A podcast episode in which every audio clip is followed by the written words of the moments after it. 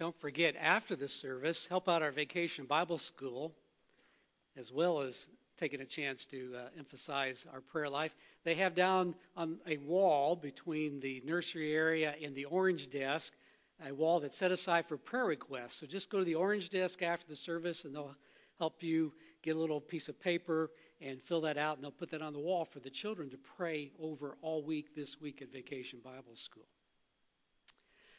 Well, with our series, we're focusing on the care and feeding of sheep. And uh, next week, Pastor Dick is going to uh, focus upon how mercy triumphs over judgment. And today, as we continue that, that series and, and focusing on what it means, we need to remember that the inspiration for this series begins with the risen Lord talking to the disciple Peter, who's not quite an apostle yet, not quite ready for that yet. And remember, Peter has denied Jesus three times. And so Jesus asked him three times, Do you love me? And Peter responds affirmatively and gets a little more irritated each time the question's asked. And every time that he answers, Yes, Lord, Jesus comes back with, Feed my sheep. So if we're to be a follower and believer in Jesus Christ, we need to live that call out and feed our sheep. Today we're focusing upon prayer as an important part of feeding the Lord's sheep. And prayer's not easy. Prayer takes a lot of faith. Uh, if you're like me, I'm a doer. I like to see results. And when you pray, you don't always get those results, especially immediately. The reality is that we serve an invisible God whose ways are sometimes mysterious and whose purposes at times cannot be seen for a lifetime. And so doubt can creep in. And when that doubt creeps in from different spots, sometimes it causes us to not be as diligent as we know we should or even want to be when we pray. And sometimes those doubts are the fact that if we've prayed long enough, things don't always get answered the way we would like. I remember having a friend. This was in high school. And when I was in high school, you know, I had all the answers. I, I had life figured out. I was zealous. I was enthusiastic. And, and I invited John to come to our early morning Bible study. You can believe a high school Bible study led by our youth group? We had one of those. And John jumped in and he was gung ho. He was reading his Bible. He had not gone to church previously, so this was all a new thing to him, and he was excited. John happened to be on the track team with me. And we were on our way to a track meet at a school that was uh, pretty far away, and he was telling me that he had been praying to God, and he was praying that God would help him to win the 800 meter race. John was a pretty good runner. I thought that might be possible. I kind of scratched my head at that kind of prayer. So we had our track meet, and John came in second. He just barely missed first place, just got nosed out. On the way back, John said, God wasn't there for me. I said, John, didn't you get a PR? Didn't you run that faster than you'd ever run before? And he said, Yes, but I prayed to win, and I didn't win. I said, John, do you think God had anything to do with you running the fastest time you've ever run that race in your life? But it didn't work for him. And John quit coming to Bible study. I don't know what happened to his faith. Now, that's an immature faith, we know. But for some people, that's how they see prayer. It's like a magic potion to get them what they want in life. And where doubt becomes even more of an issue for us, it's, it's when we've prayed for those things that might be considered more legitimate. Things that you know God would want. Praying for someone who's fighting cancer way too young. Praying for a family who's experienced a tragic accident praying for peace in this world, which is full of terrorism and very disturbed individuals. And when we pray and we don't get those answers, then we wonder is, is God really there? Does, does God listen somehow to all the concerns and hopes, prayers of six billion people on this earth? How does that happen? So, with that confusion and those doubts, some of which we'll always have, I think this passage is helpful to us. It shares some things that I think are really understanding and gives us a sense of when we pray, this is what we can expect.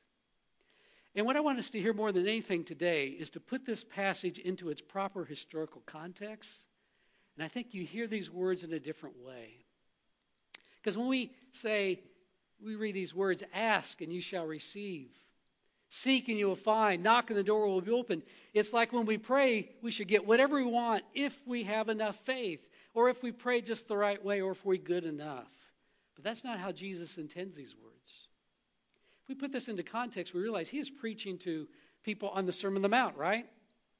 We know about where the Sermon on the Mount was. It's near Capernaum, it's by the Sea of Galilee. And the people who would have gathered to hear that sermon would have been the villagers, the peasants, mostly uneducated, in the province of Galilee, far away from Jerusalem, which is the religious center of that nation.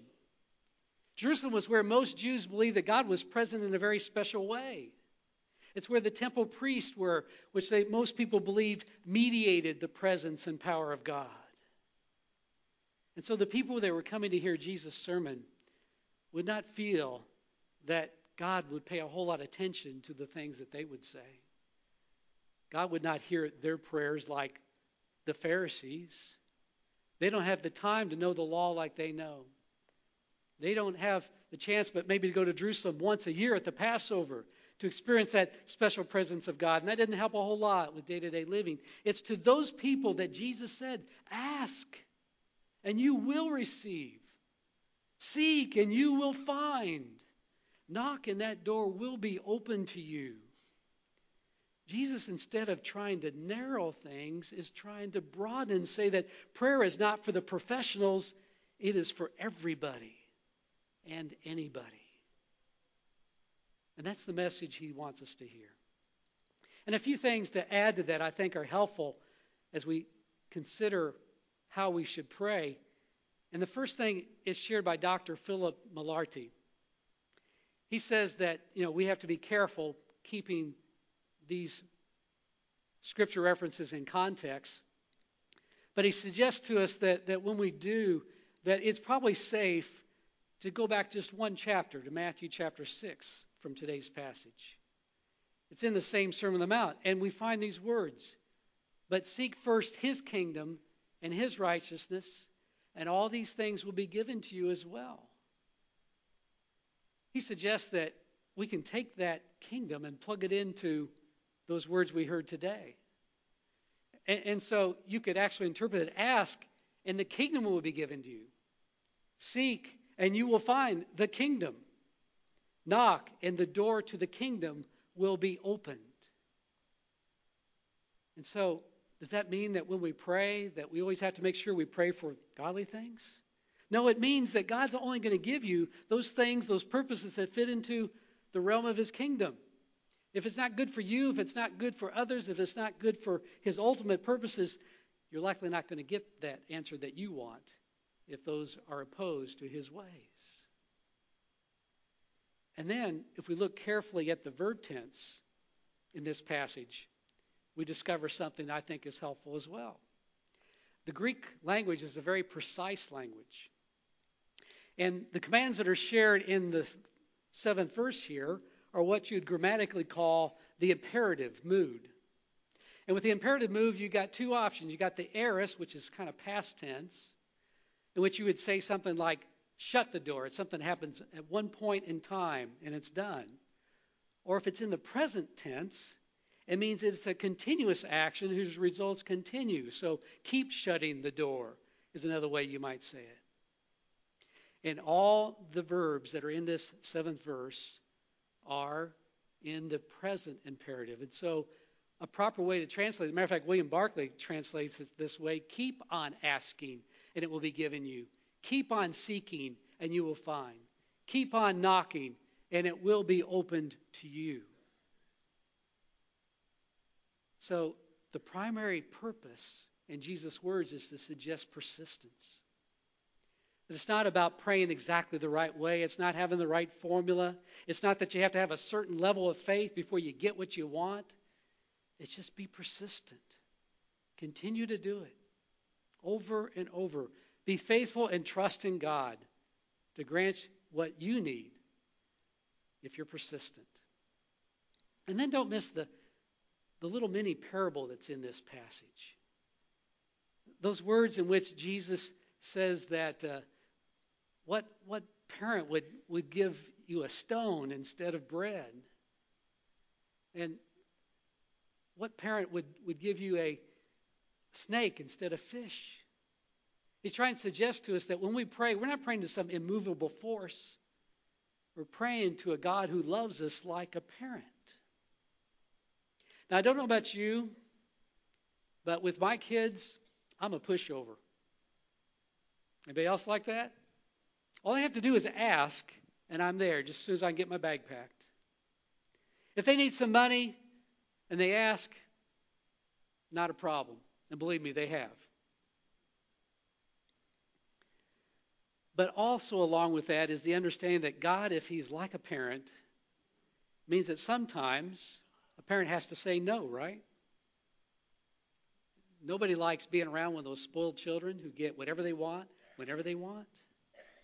Or he has to say, not yet, because the timing's not right for you, or for someone else, or for the purposes of the kingdom. And I'm still trying to decide if God says, we'll see. Have you ever used that one as a parent? I think I use that one a lot. Always bought me time to think through what they want. I don't know. That, that's a good theological question. Should have put that on the faith first. But God's like that heavenly parent. He's not going to give us something that's harmful to us or dangerous to us or not helpful for the good of the kingdom. But you know the most important thing in this, and I think the biggest reason why Jesus suggests this kind of persistence in our prayer, it's not so about so much about getting what we want it's about the more we pray, the more we lean our hearts into God, the more we seek, the more we ask, the more we keep knocking at the door, the more that our heart gets shaped and formed into the heart of God. The more His ways become our way, the more His mind becomes our mind. You know, I experienced this recently. It happened to be on my birthday. Two of my four kids came up to help me celebrate my birthday. And as a reenactment of what I often did on vacation, they came up with a full itinerary of what we do throughout the day. Matter of fact, I found this slipped under my door in my bedroom the morning of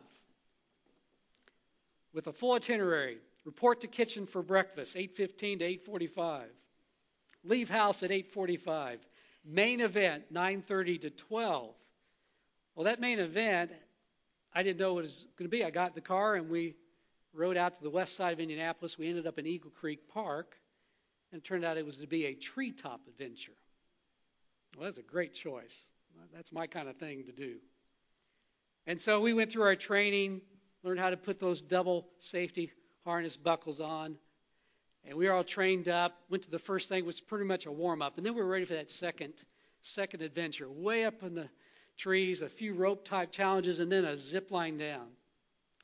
Well, there was our group was about six with our family. We happened to be behind a rather large group that had a lot of youth in it, probably about 12, 15 people, and so we kind of had to wait. And that was okay, not in a big hurry. Then the wait got kind of long. It got especially long because there was one young man who was all harnessed up, ready to go down the zip line, and he couldn't get up the courage to go. And, you know, that was okay. We we're patient. But then that five minutes becomes 10 minutes. The adults in that group are trying to coach him on. They're giving him all kinds of advice. Try this, try that. All he's got to do is just push off the platform. It'll take care of the rest. Got double harnesses and everything. He should be good to go. But he just can't get up the courage. And so by this time, I'm getting a little annoyed.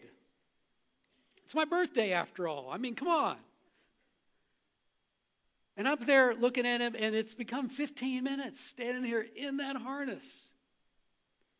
And as I'm looking there being annoyed, starting to get a little angry, all of a sudden God hit me with a memory of all the times I've directed a church camp down at Camp Intocoso. And we had a challenge course. Now, granted, it was just a few feet off the ground, but we did the same kind of thing of coaching kids along to try to do something just took a little bit of faith to do urging them on because I knew when they did, they would build that self esteem, they'd feel that empowerment, and what a gift that could be from God. And all of a sudden, that hostility I was experiencing became prayer for that young man.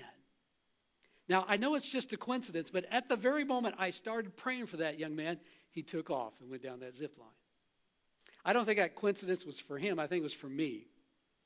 I think God was humbling me to say, Jerry, you should have been praying for him all along. Now, I think that's the most important thing about prayer.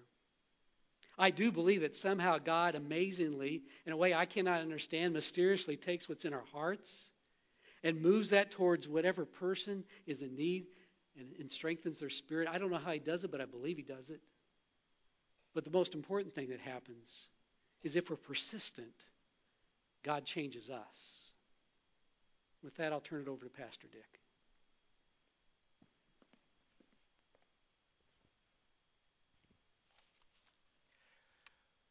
On occasion, I've heard a uh, teaching, a very spiritual teaching, I think, that goes like this. And I quote If you really have faith, all you have to do is ask once and then trust God. To ask again is a sign of unbelief, that God didn't hear you the first time. Well, that all sounds very pious, certainly, but it is diametrically opposed to a clear teaching that Jesus gave us. And that is that we are to ask and to go on asking until we receive. This is not a sign of unbelief, as Jesus tells us, it's a sign of faith that we keep going back. Indeed, if we don't continue to ask, Jesus asks, when the Son of Man will come, will he find faith on the earth? Found in Luke 18. Faith consists of asking until we get an answer, since we believe strongly that God will give us what we seek. I remember a sermon once that was preached here by uh, Pastor Bill Belmore several years ago, and he made this very point. He made the point that if we fervently request something of God, we should ask for it fervently in prayer and then turn it over to God and not worry about it. But that in itself, too, is an act of faith. We give it over to God, and then we no longer have to worry about it. So I think they run in a parallel. But an interesting story I'll share with you that happened recently. Our oldest daughter, Pam, is uh, Deputy State Health Commissioner for Indiana, and in some realignment in, in her office and her division. Uh, she was recently talking to a coworker who was troubled, and this woman uh, was a friend of hers as well as a coworker in her mid 50s, and she had been feeling a tug to go out of that work and go into something new and different, something else in her life for which she felt God was giving her a purpose. And she asked Pam if Pam thought that she was too old to leave her present position and pursue something else that she had felt a tug to do. The woman had been praying fervently about a direction for her life, and she's in midlife, of course. And Pam said, No, you're not too old. Let me tell you about my dad.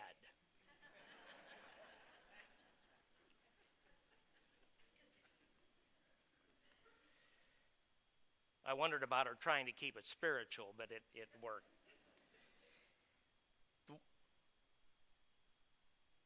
So she began to tell the story about my years in the wholesale and retail grocery business, and Luke Kenley can attest to that.